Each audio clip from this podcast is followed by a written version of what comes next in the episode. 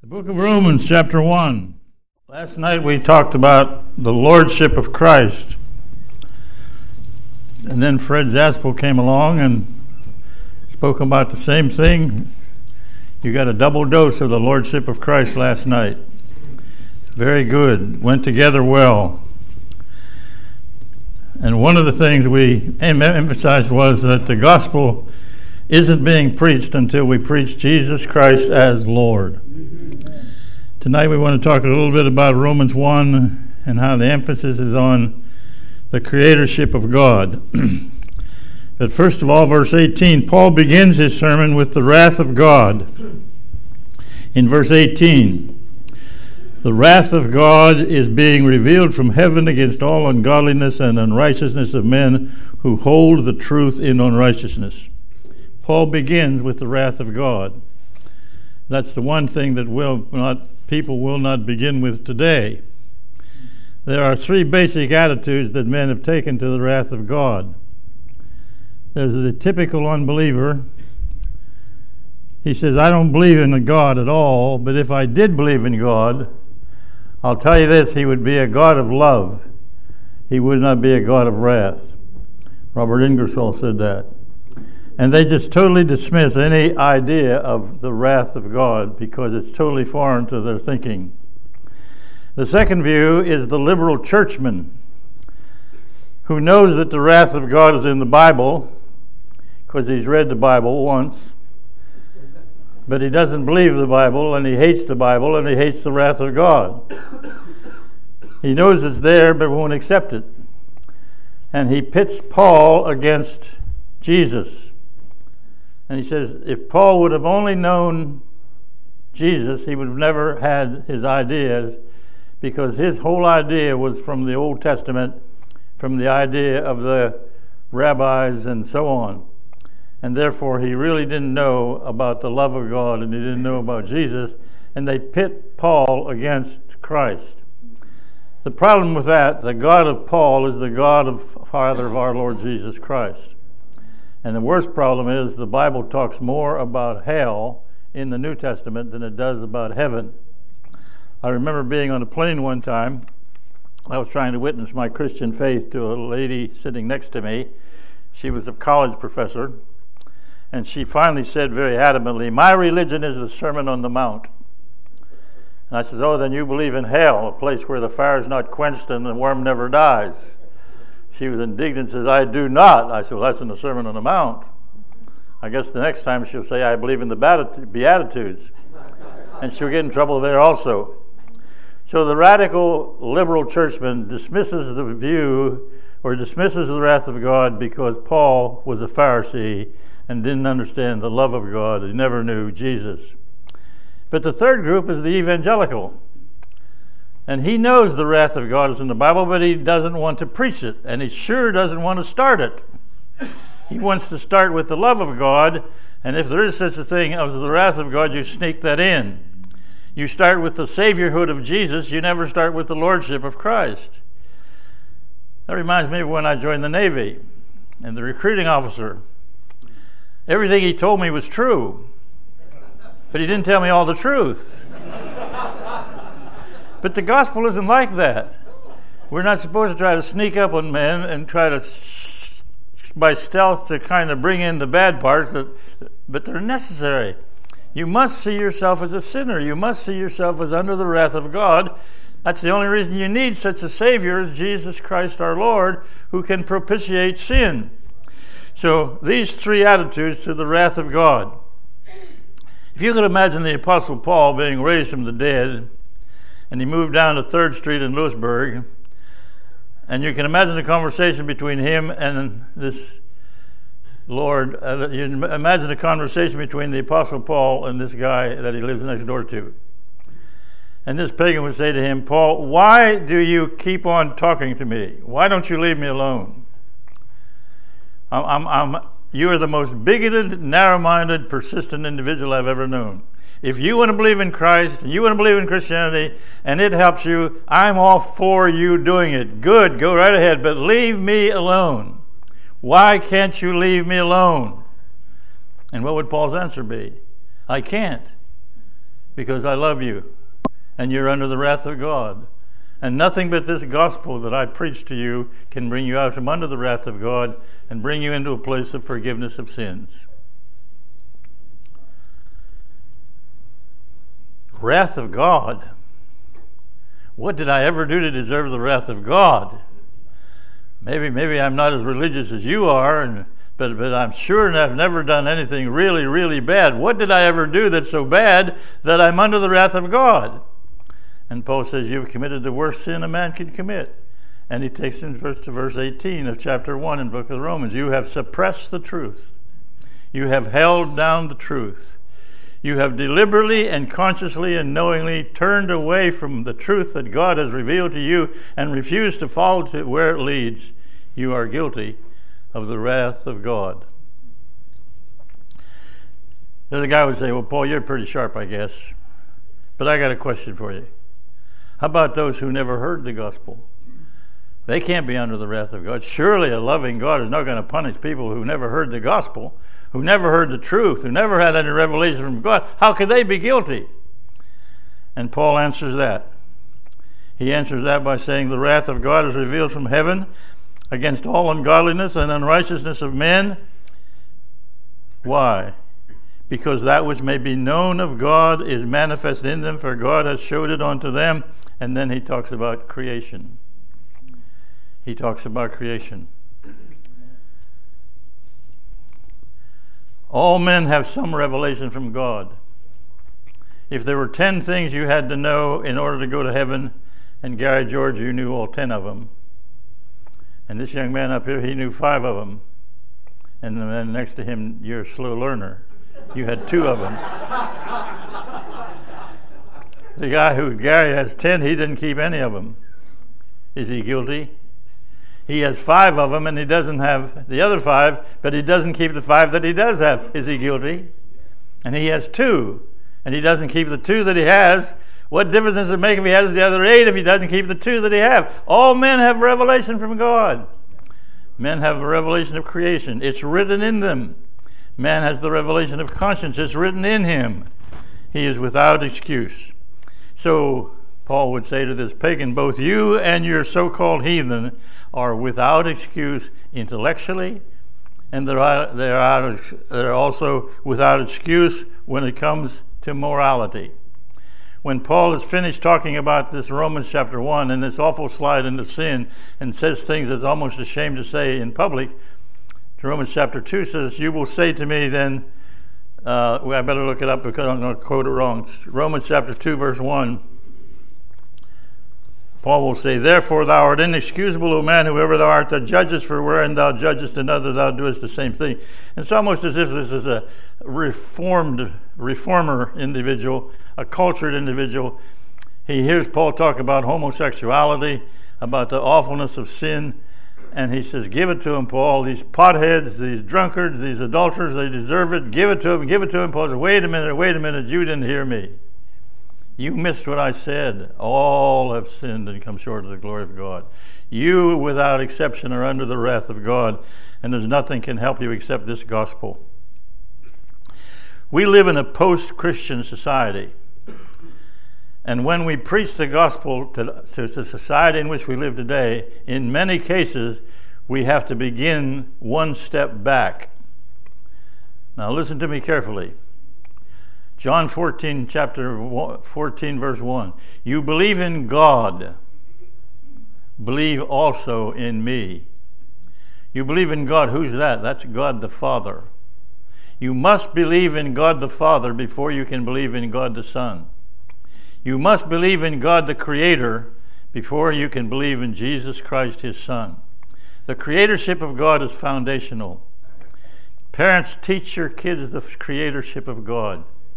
Teach them that God made the heavens and the earth and the sea and all that in them is. He made everything. He is the creator.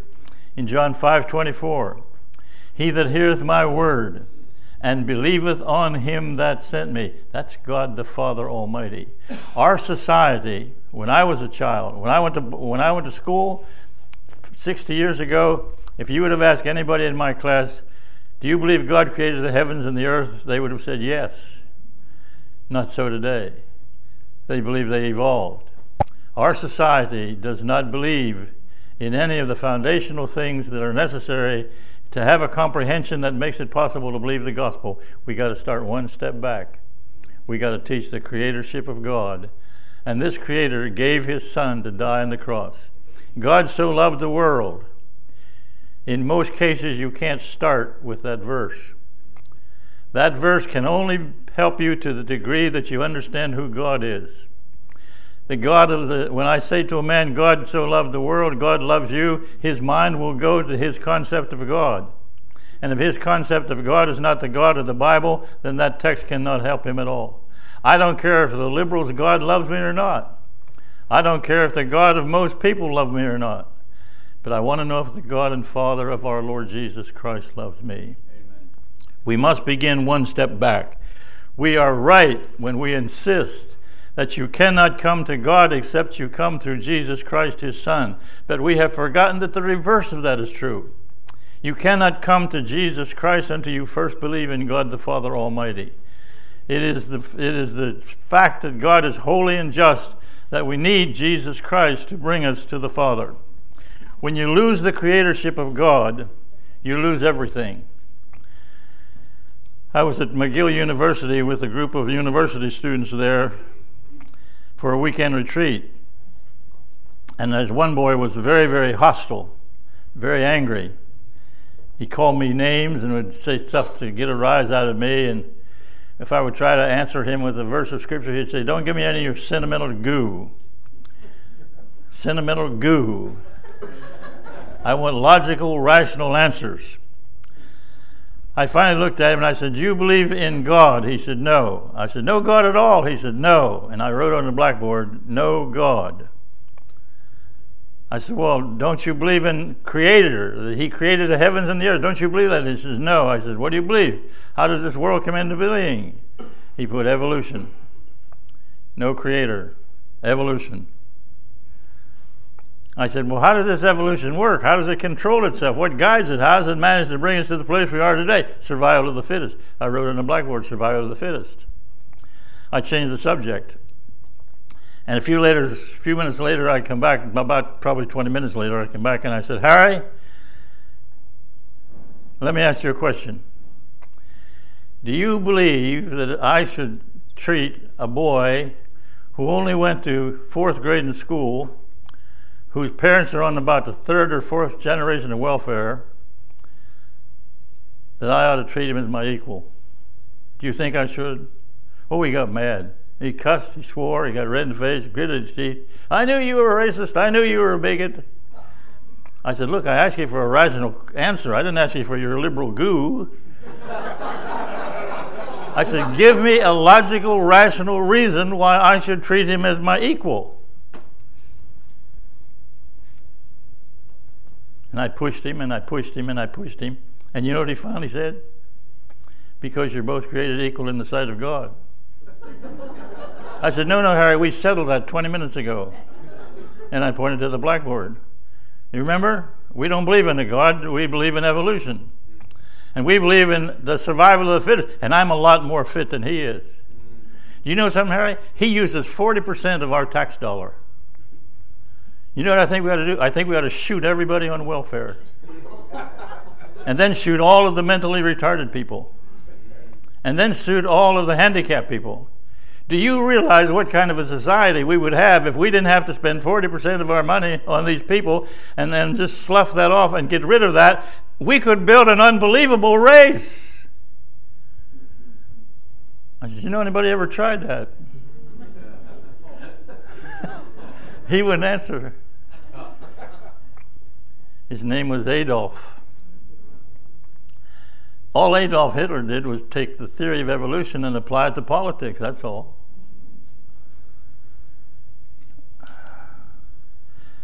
I don't mean to be mean, but sometimes I guess I must get mean. I don't know. They tell me I must do that. But I said to Harry, I said, Harry, you're the guy who's causing all the problems. I said, You tell me that my beliefs they're, they're not true. They're like phony money. But you want to go out into the world and blood and guts of life, the real world, and you want to buy peace and forgiveness and joy and all of these good things, and you want to use my money to buy it with after you've told me it's counterfeit. Your money can't buy it, and you know it can't buy it. Look at the world. Look at the world in the shape that it's in today. I must treat that boy as my equal before God and before law. Why? Because there is a God in heaven who made him and made me, and he is my brother in the sense that he's my fellow creature. Not my brother in Christ, but my brother as a fellow creature. He's made in the image of the same God that I'm made in.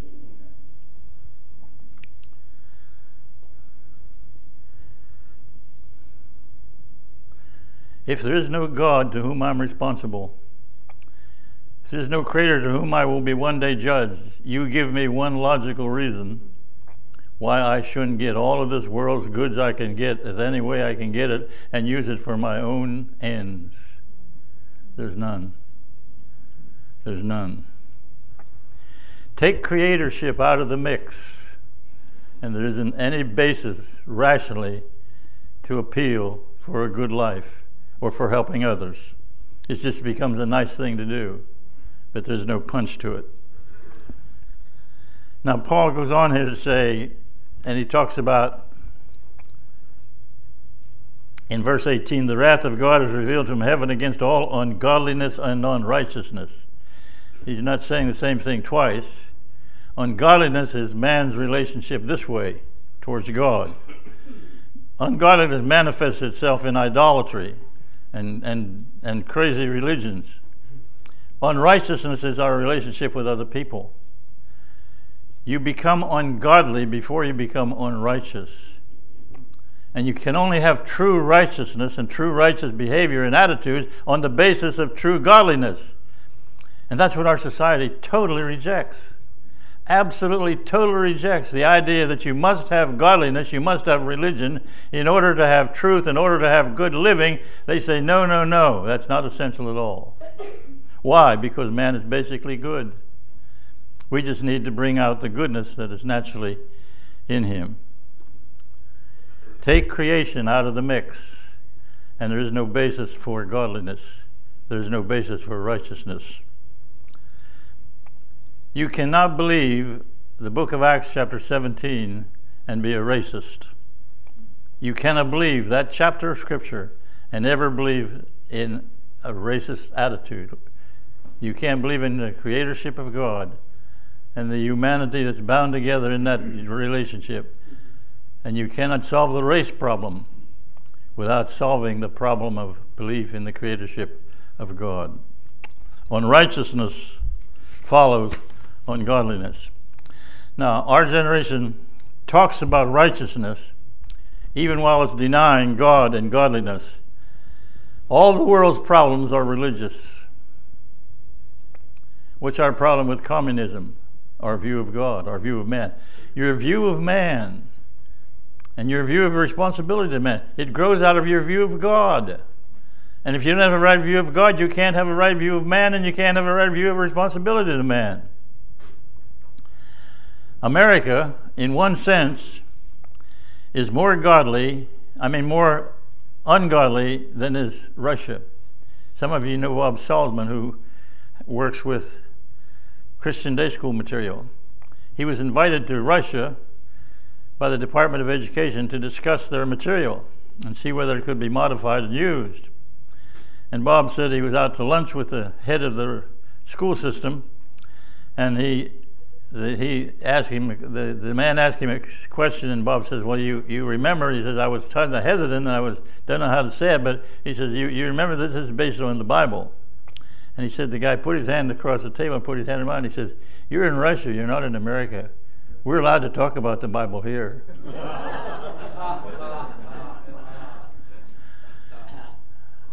no nation ever says as clearly and as emphatically what they believe is important and what they want every one of their sons and daughters to believe in order to become the kind of a person they want them to become than the curriculum of their school. Is that right?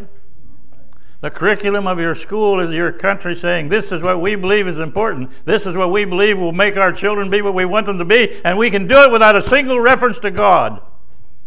In fact, you're not allowed to make a reference to God. Is that right? That's ungodliness. And that leads to unrighteousness. Just look at the streets and you'll see that. Now, verse 20 For the invisible things of Him from the creation of the world are clearly seen, being understood by the things that are made, even His eternal power and Godhead. Here's the phrase so that they're without excuse. Creation and conscience leaves men intellectually and morally without excuse. Imagine if you and I worked in New Jersey and went from New York in the Brooklyn Tunnel every morning. And every morning I said, Isn't it wonderful and isn't it lucky that this tunnel happened to be here? And he says, What do you mean? Well, it just happened to be here. Isn't, isn't it lucky that it was wide enough for a car? Isn't it wide enough it was high? What are you talking about? Reisinger, you're a nut. They ought to put you away. And I said, Well, you don't believe that this could possibly just be here. No, but you will say that you believe that this big world that we have and this heavens and the earth that we have, that they just happen to be here. You, you couldn't convince anybody that the tunnel was just there.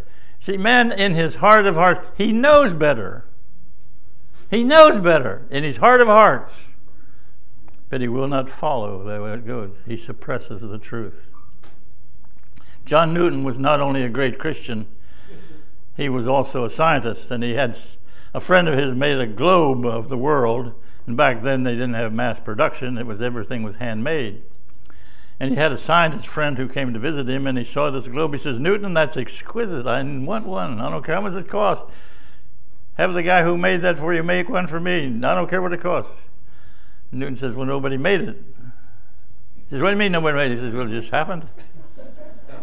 He says, "I come down, there it is." He says, "Nobody made it. It happened." And the guy says, "Newton, look at that. Look at the look at the craftsmanship."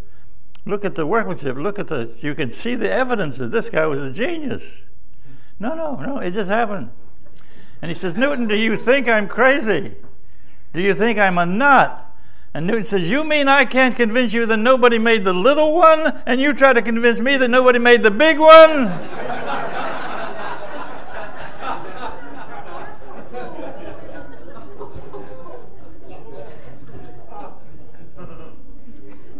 Because that which may be known of God is manifested in them. Because. One of the things you have here is judicial reprobation. God curses his enemies with riches. How does God show his wrath? The wrath of God is manifested. How does God manifest his wrath? One of the ways he does it is to give people riches and not give him a heart to use it for the glory of God. One of the most awful things is to have wealth, power, and not have a heart to use it for the glory of God. Do you think America is under the blessing of God or under the curse of God? And how would you know? How would you go about testing? How do we understand that God reveals his wrath? One of the things is the first mark is he withdraws the prophets and he gives them false prophets. Is that what happened in the Old Testament? The curse of God came upon them, the punishment of God came upon them in times of great prosperity, and their hearts were turned away from God, and they rejoiced not in the gift, but also only in the giver. Go with me to the book of Amos, chapter 8. Look at this prophecy. Amos chapter 8, beginning to read at verse 11. Behold, the days come, saith the Lord, that I'll send a famine in the land, not a famine of bread, nor of thirst, but of water, of hearing the words of the Lord. They shall wander from sea to sea, from the north to the east They shall run to and fro that seek the word of the Lord and shall not find it. In that day shall the young virgins, the young men faint for thirst, a famine of thirst. The young men, the best of your young daughters and sons, will look for truth and they'll say, Who am I? What's the name of the game? Where's it at? That's our society today. There's a famine of truth. How many churches do you know that you have to drive past before you can find one that preaches the gospel? How many people drive a half hour, 45 minutes, an hour, and more because there's no gospel churches? Where are the preachers that are being raised up to take place of the giants who have gone the day before?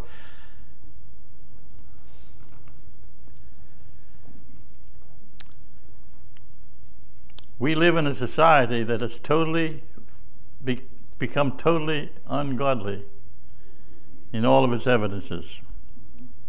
Verse 21 Because that which may be known of God, no. Because that, when, but because that when they knew God, they glorified him not as God. Now, it says they knew God. That doesn't mean they knew him in the way of saving faith but they knew him in the way that our nation knew God. Our nation, there is no such thing as a Christian nation. That's a figment of imagination. But our nation did knowingly, consciously commit itself to Christian principles and the Judeo Christian ethics. And you could say that our nation knew God in that sense. And we know that our nation knew God because we look at our coins. In God we trust. It wasn't the fundamentalist Baptist that stamped that on there. That was your government. Your government put on every piece of money those phrase, in God we trust. Your nation ordained, I mean, your government ordained a holiday called Thanksgiving, which was to consciously and knowingly accept, uh, remember God's kindness and goodness and providence to them in those early years when they first came here. We knew God, but glorified him not as God. That is, as he revealed himself to be. And they changed God, whittled him down, made him a God that they could handle. I get very impatient with people who try to deny that the United States once was a Christian nation in the sense of believing that this was the truth. Doesn't mean every one of them was saved. But you, you can't, you have to totally rewrite history. You have to totally rewrite reality to get away from the fact that we once knew God. But when you know God and don't reveal and don't glorify Him as He reveals Himself to be, that's the sin of sins.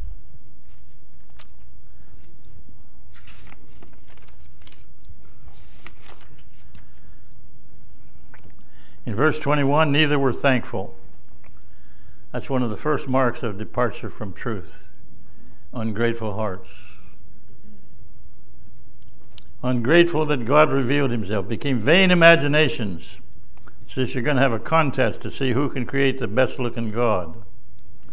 A vain mind, vain thinking always precedes a dark heart. Always.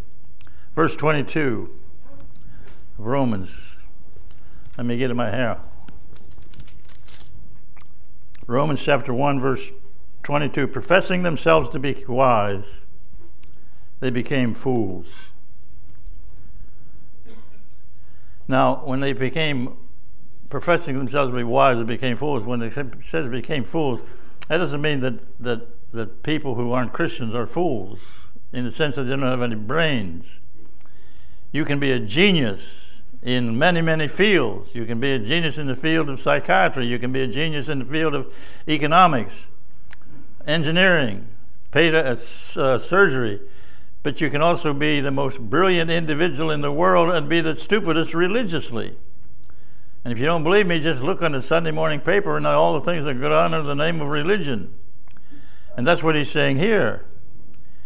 They became vain in their imagination in their foolish hearts were darkened, professing themselves to be wise, they became fools, and they showed their folly by their religious stupidity. Verse 24, wherefore? And that's what you read over and over again in this chapter. In verse 23, They changed the glory of the incorruptible God into an image made like to mortal, corruptible men and to birds and four footed beasts and creeping things. And what does that say? Well, they, they, they take and they create an image of a bird. But how does this belittle man? To worship an idol is to say that the idol is greater than you are. This, this, these, these, these brilliant people create a situation where they're actually so belittling themselves that they don't think of themselves as great as animals. How stupid can you get? Verse 24 Wherefore, God also gave them up to uncleanness through the lust of their own hearts to honest their own body between themselves. Now it says God gave them up. That doesn't mean God gave up on them and says, Whoo, they're too much for me. It means He turned them over to their lust and said, If this is what you want, I'll just withdraw my restraints and let you do what you please. And when God lets you do as you please, that's the worst curse He can ever give you. You want to total destroy a boy or a girl, just give them everything they want, and you'll just destroy them forever. And that's what God does in judicial judgment. He gives men what they want. Says, if this is what you want, I'll stuff it down your throat. He gave them over to sin. And they changed their bodies. Bodies which were made to be the temples of the Holy Ghost now become a joy machine that you push the buttons to get the nth degree of satisfaction given over to lust, no longer able to know the difference between sin. Verse 25 who changed the truth of God, and that really not as changed, as exchanged. They changed the truth of God into a lie. They wanted to do something, but they couldn't do it because of their conscience, and so they went to the pastor and they said, What does the Bible say about this? And the pastor shows them 10 verses. And you think they would say, well, that's it, then I'm not going to do that. No, they go to another pastor. and the other pastor gives them the same 10 verses. Maybe he only gives them eight. What does he do? They say, that uh, he says, that, that must be wrong. No, they go to another pastor. They keep going to another pastor to another pastor until they find one liberal and says, Well, I believe it's up to you. The Bible doesn't really say much about that. In fact, if it does, it really doesn't matter. It's up to you. I knew it all along. and I was open minded, but I sought the truth. No, you looked for somebody to agree with what you were going to do, and you wasn't rested until you found it. And that's what man does. He deliberately, willfully changes the truth as if he has a wooden nickel, and he treats it as if it's reality when he knows it's a wooden nickel. And he's supposed to be smart.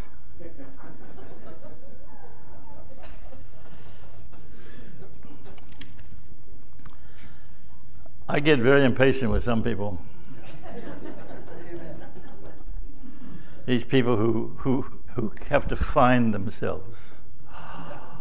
Oh, dear.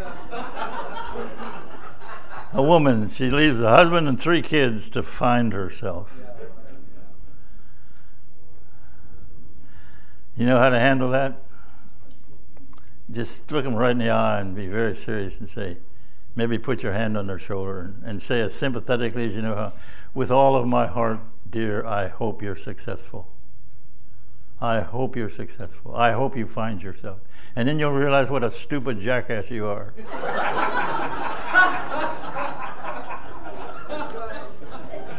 Verse 26 For this cause God gave them up to vile affections. For even their women did change the natural use into that which is against nature, and likewise the men leaving the natural use of the women, burned in their lust one toward another, man with men, working that which is unseemly, and receiving in themselves that recompense of their error which was meet. In their personalities manifested this change. He's talking about homosexuality. And you notice in verse 20 it says, it says, even the women. Even the women. The women women are usually more modest than men. But when this happens, and when men turn away from God, even the women, even the women became that which is unnatural. And it became impossible to enjoy the very gift of God that God gave, and sex is a gift of God. And when you turn it into a joy machine, you can't enjoy the very thing that God gave to be a blessing, becomes a burden.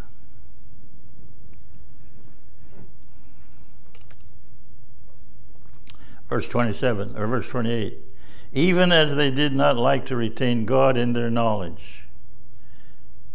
God gave them over to a reprobate mind. Well, how would you, even as they did not retain God in their knowledge? That's in their system of knowledge. That's what I meant a moment ago when I said a school system. In its system of knowledge, in its curriculum. And we have said in our system of knowledge, in our curriculum, we don't want any have anything to do with God. And we don't want to have God as an option. We don't use that to explain anything that we are, who we are, what we are. We don't believe that. But that's a conscious decision, and that's a decision by our country. I mentioned a moment ago, we have written on our coins and on our dollar bills and $20 bills and so on, in God we trust.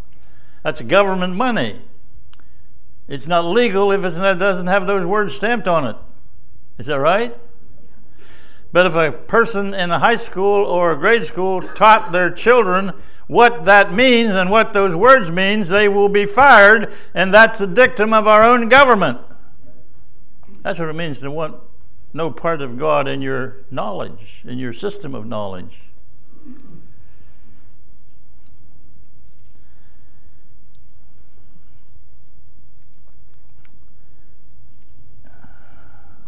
Even as they did not like to retain God in their knowledge, God gave them over to a reprobate mind to do those things which are not convenient. And then you read this awful verses, and it, it's, it's, it's, it's almost shameful to read them publicly. And you come to the conclusion of verse 32 who knowing the judgment of God, know better, certain in their hearts, they know better.